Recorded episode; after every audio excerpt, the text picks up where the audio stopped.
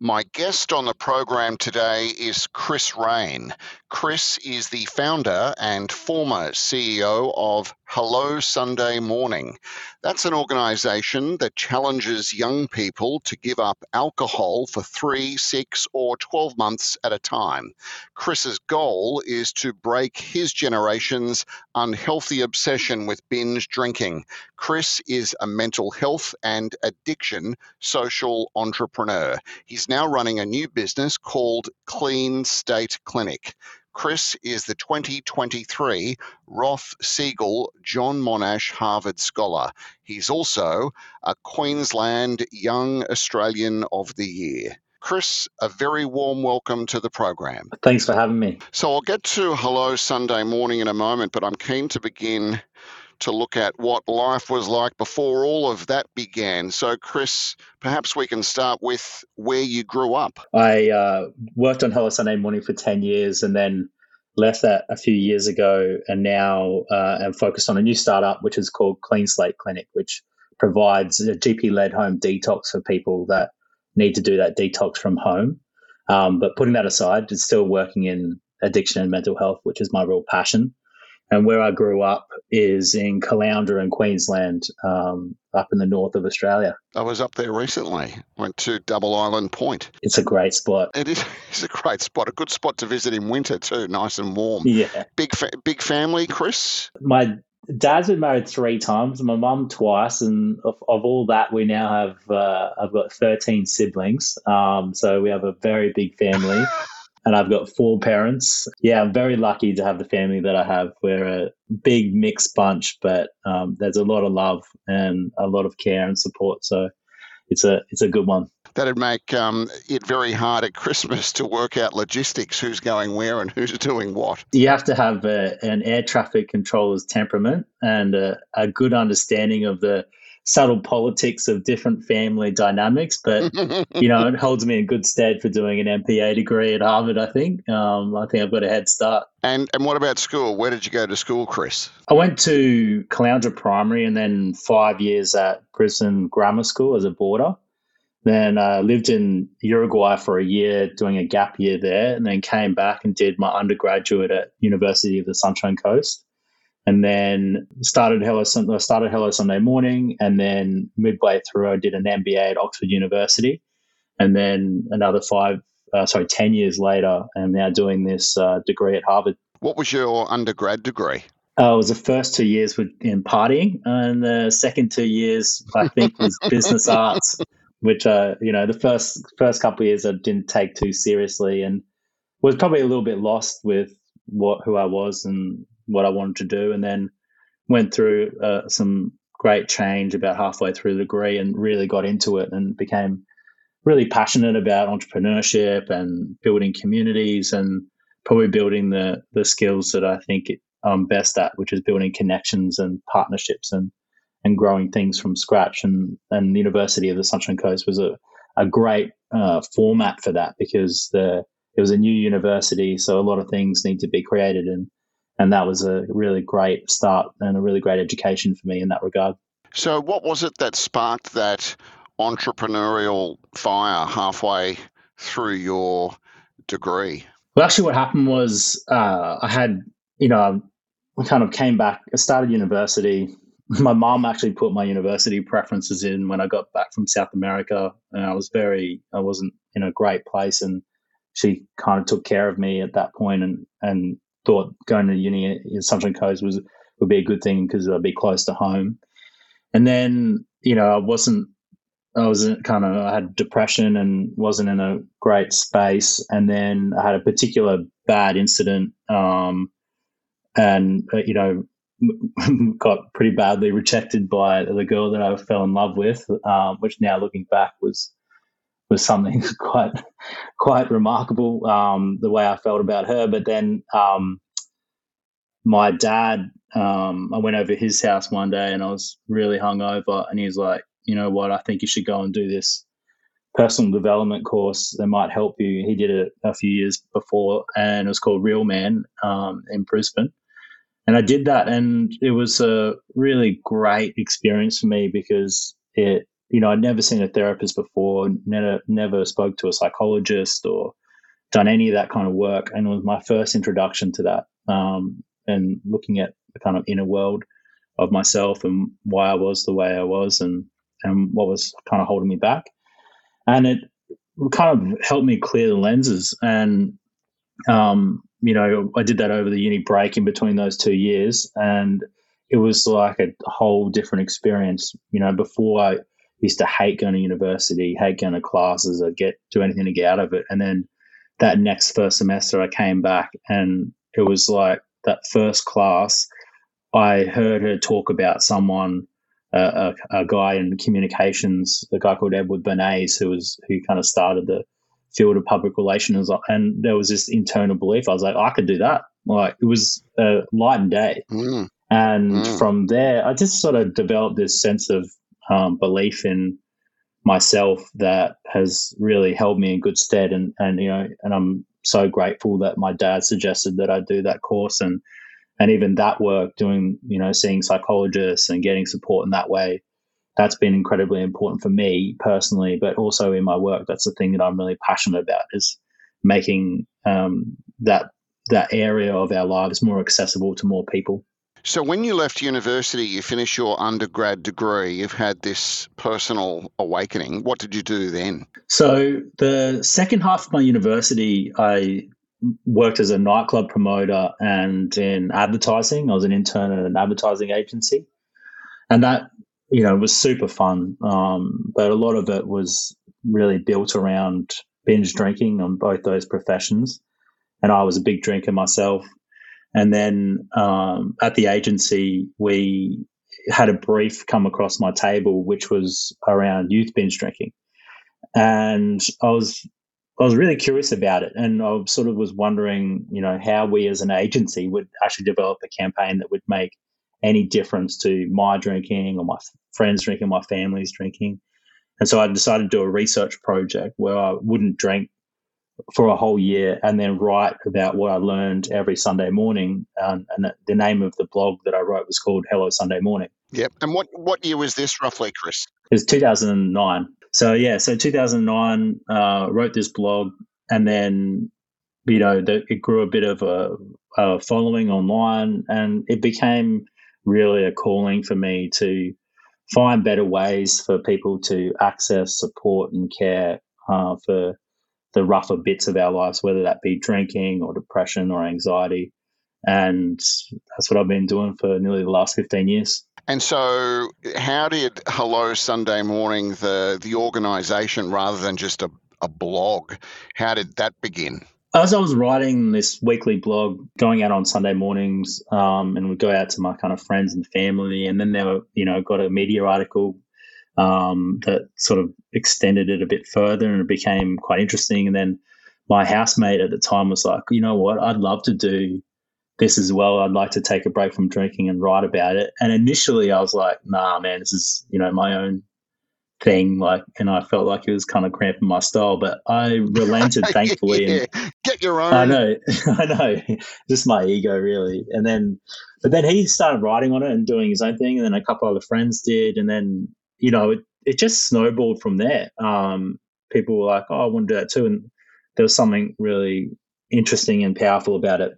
And then the community just developed and, and it's just grown and grown. And the organization just developed to support that growing community, um, became a nonprofit, started working with government and, you know, philanthropy to fund it and grow it and keep growing it. And, and today it's, you know, one of the largest communities in the world for people that are dealing with this challenge in their lives.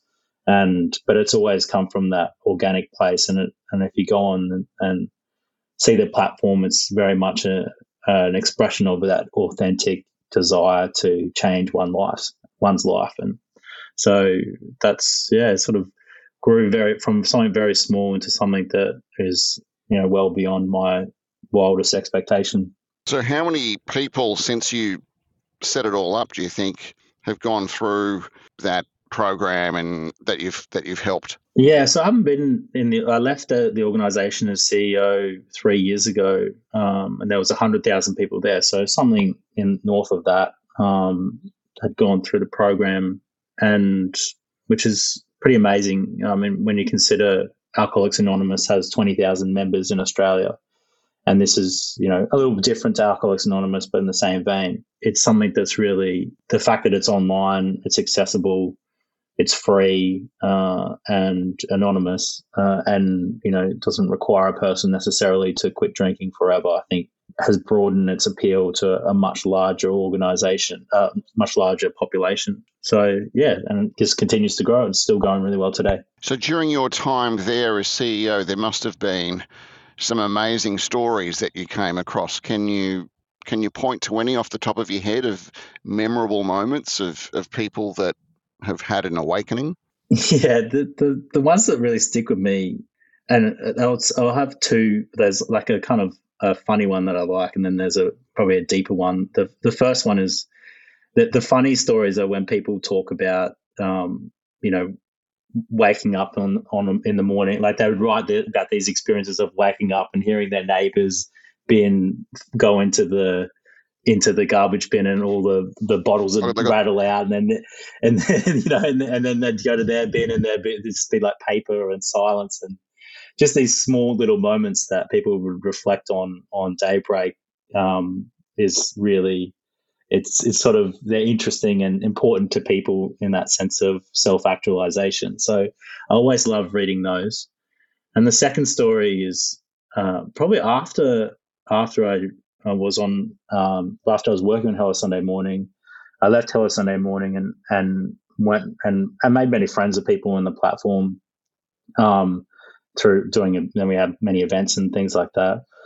And an interesting thing happened was um, I was I went and, and stayed with this friend and um, and and her family. And whilst I was there, she had a, a relapse. Um, and what was really interesting about that, or, and also challenging, is whilst I'd been, you know, CEO of this all this tech organization and read all these really powerful stories, I'd never seen or experienced it the person with a really intense relapse go through it in real life, you know, in my family or and being around mm. the kitchen.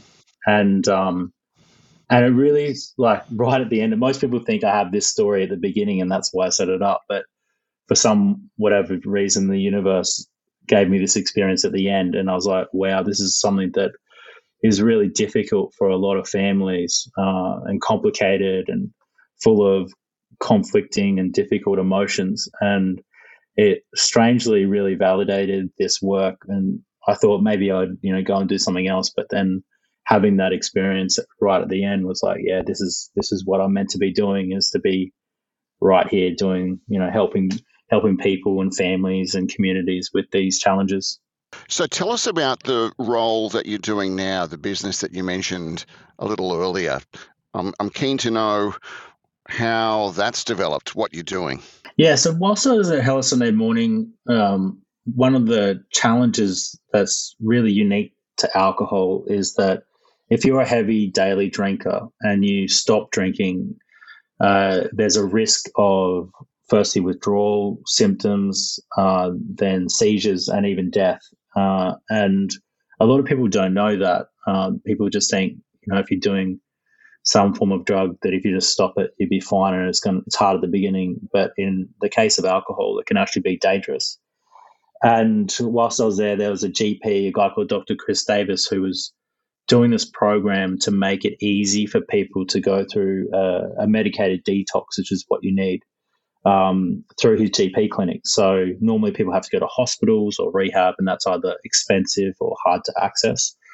And so he had this program um, that I knew about, and a lot of people we referred within Sydney, we referred to to him, and and he referred his patients onto Daybreak. But you know, there's a much larger population around the country and even the world that need this kind of service. So him and I and this fantastic woman by the name of Pia Clinton Tarestad, who headed up Deloitte's healthcare practice, um, formed a, a, company that took his has taken his program and and provides it through telehealth so that anyone across Australia can access mm-hmm. a, an affordable, effective detox from their home. And we've done now detoxes, you know, right across Western Queensland, Western New South Wales, and then also in the the metro areas of Australia. And it's a really exciting opportunity because it's something that is really needed. Um, it's something that has a, a really effective rate, uh, a low relapse rate for people that do it, and it's affordable. You know, it's not not it's not tens of thousands of dollars. It's only a few thousands of dollars to get even better outcomes than what you might get if you, you go to a facility. So it's it's a, a program that I'm really excited about being part of and to continue to build. And how has that building process gone, Chris? How has the business changed since you first set it up? Yeah, so we started two years ago and um, it's continued to grow. We have a team of clinicians of about 15 people now doctors, um, alcohol and drug nurses. Uh, we work with primary healthcare networks across the country. So we, it's a as a social enterprise. What's really important is for us to work in regional, remote areas and with Indigenous service providers, so that uh, you know there's equity of care and this service is available across the country to those that don't normally get it.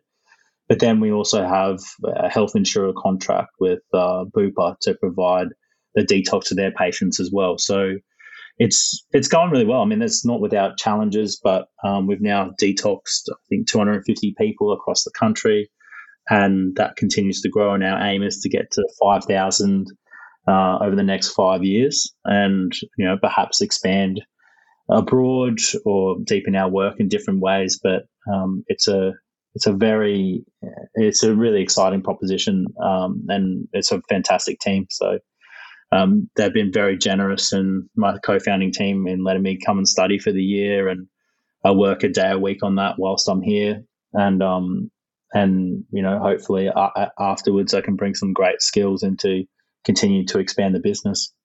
You've mentioned study and I should have pointed out that you're joining us from Boston because you're about to begin your studies at Harvard University, probably, well, one of the most prestigious universities on planet Earth. So tell me about your journey to the John Monash Scholarship, Chris. How did you go about applying? Why did you apply? And I'm keen to know how you felt when you got that lucky phone call. Yeah, so I first heard about it actually through a, uh, another John Monash scholar, a guy called Sam Wills. Um, he was studying at the same time as I was in, in Oxford, and it sounded pretty bloody good. And I was like, that'd be an amazing experience. And and then ten years down the road, I felt it was the right time to go back and study again.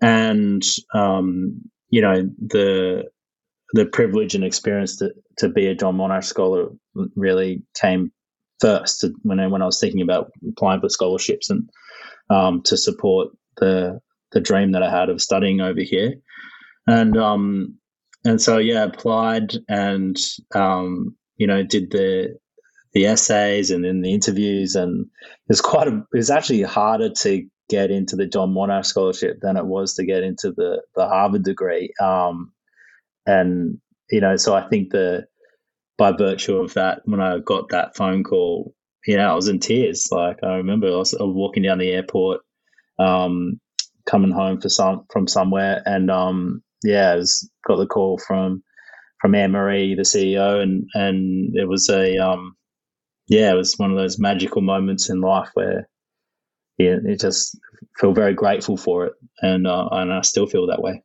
So, what are you going to be studying? Tell us about the work you're going to be doing there at Harvard. So, the course that I'm about to begin in a couple of weeks is called a mid career Masters in Public Administration.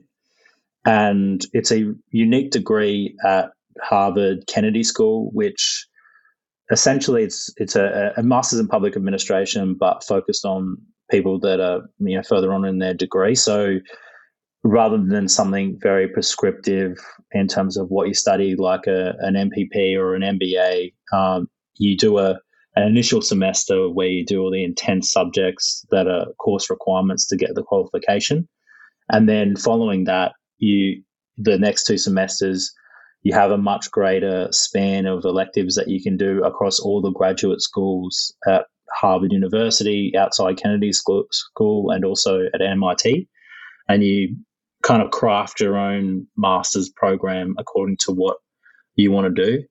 And my, what I want to do is really look at how to have a better impact on alcohol and drug policy and government financing for that work, which is typically underfunded and under resourced. And so I'm really looking for innovative ways uh, to do that um, back in Australia. So I'm hoping that's what I can learn and that's what I can bring back uh, to the country when I complete the course. And when's that? When, when, if everything being equal, everything goes well, when do you hope to finish the course? Um, yeah, Ho- hopefully I don't flunk it out, um, and I'll I'll be back in in May next year, and well, finishes in May next year, and and yeah, but it's uh it's a, it's I'm just taking it one week at a time because uh, I'm not the most academic is academics are hard for me to master, so I really need to work hard at it. So yeah, I'm slightly nervous about it, but also excited. You sound tenacious enough to me. Now, you've mentioned Oxford a few times in the MBA. So, wedged in between all of this, you managed to also go to another prestigious university, this time in the UK. Tell us about your experience at, at Oxford and what you did there. That, I mean, so I did an MBA there, and the Oxford dream really happened when I was in boarding school, and um, I was really like many like many people experience in boarding school um, quite badly physically bullied by some of the older kids. And my mum um, said, asked me if I wanted to leave the school, or she would give me boxing lessons. And and and she also gave me this book, The Power of One. And in the book, the main character PK has this dream of going on to Oxford, and and then he does that. So it was some a seed that was planted early on in my life, and then I felt like and but I'd never had the grades in high school to do it. And then halfway through doing Hello Sunday Morning, there was a one of the directors in the, the at Oxford came over and gave a talk in Australia, and and just by good fortune, she was like, "Why don't you come and study and do an MBA?" And there's this thing called a Skoll scholarship that you can get, and I was like, it just re-sparked that dream again.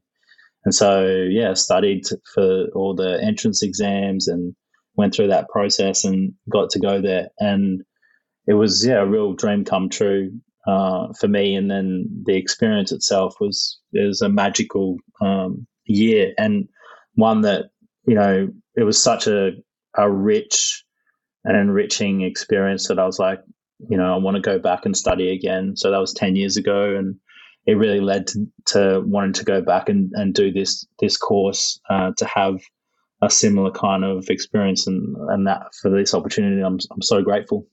Well, Chris, you've packed a lot into your 36 years on Earth. We wish you well at Boston. Good luck uh, in your studies at Harvard. Congratulations on the scholarship and everything that you've done. And thank you very much for coming onto the program today. Thanks so much for having me. And uh, I just want to say how grateful I am to receive the scholarship. It's uh, a real privilege and one that I hope I, I do our country proud with. Well said, and good luck. Thanks, mate.